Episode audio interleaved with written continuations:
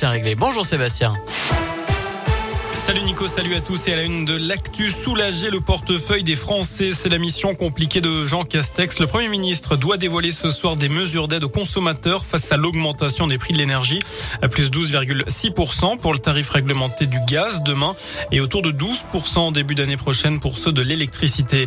Par ailleurs, les 12-17 ans doivent présenter leur passe sanitaire à partir d'aujourd'hui comme les adultes. Vous noterez aussi que les masques à l'école, c'est bientôt terminé en Saône-et-Loire à partir de lundi.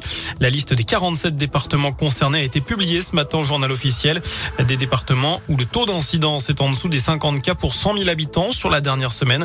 La Saône-et-Loire est à 22. Les écoliers indinois vont devoir garder le masque encore un peu puisque le taux est à 53. On vous en parle depuis ce matin. Un suspect de 39 ans a été arrêté à Béziers dans le sud après l'accident mortel qui a coûté la vie à une infirmière de 54 ans début août à Jugerieux dans l'Ain.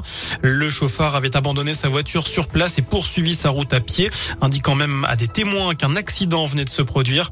Sans domicile fixe, il vivait dans un camp de gens du voyage de la commune andinoise au moment des faits, mais il n'a été retrouvé que mardi dans l'Hérault. Donc, il a été transféré, placé en garde à vue à la gendarmerie de Bourg-en-Bresse.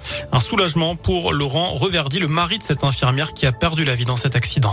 Ça a été un grand soulagement parce que depuis plusieurs semaines, ben, c'était quand même douloureux de savoir dehors alors que ma femme était au cimetière. Ben, maintenant, on va passer à, la seconde étape qui est l'enquête judiciaire et la procédure euh, pure. J'espère qu'ils vont le mettre en préventive, qu'ils vont pas le remettre dans la nature. Le procès, ben, ça arrivera peut-être dans un an et demi, dans deux ans. Bon, ben, j'en attends ben, qu'il soit reconnu coupable, qu'il soit condamné. Euh, le plus lourdement possible, sachant qu'aujourd'hui, avec tous les faits aggravants qu'il a, il a en cours maximum 10 ans de prison. J'aimerais qu'il ait le maximum possible. Voilà, et le suspect est poursuivi pour homicide involontaire aggravé par un délit de fuite. En bref, deux jeunes filles interpellées tôt ce matin à Bourg. Les policiers sont intervenus près du tribunal pour deux personnes qui escaladaient une grue. Une fois descendues et en sécurité, elles ont expliqué vouloir admirer le lever de soleil. À retenir aussi un an de prison ferme, la peine infligée à Nicolas Sarkozy dans l'affaire Bing Malion, c'est plus que lors des réquisitions. L'ancien président de la République a été reconnu coupable de financement illégal de sa campagne électorale de 2012. Notez que sa peine sera aménagée sous bracelet électronique.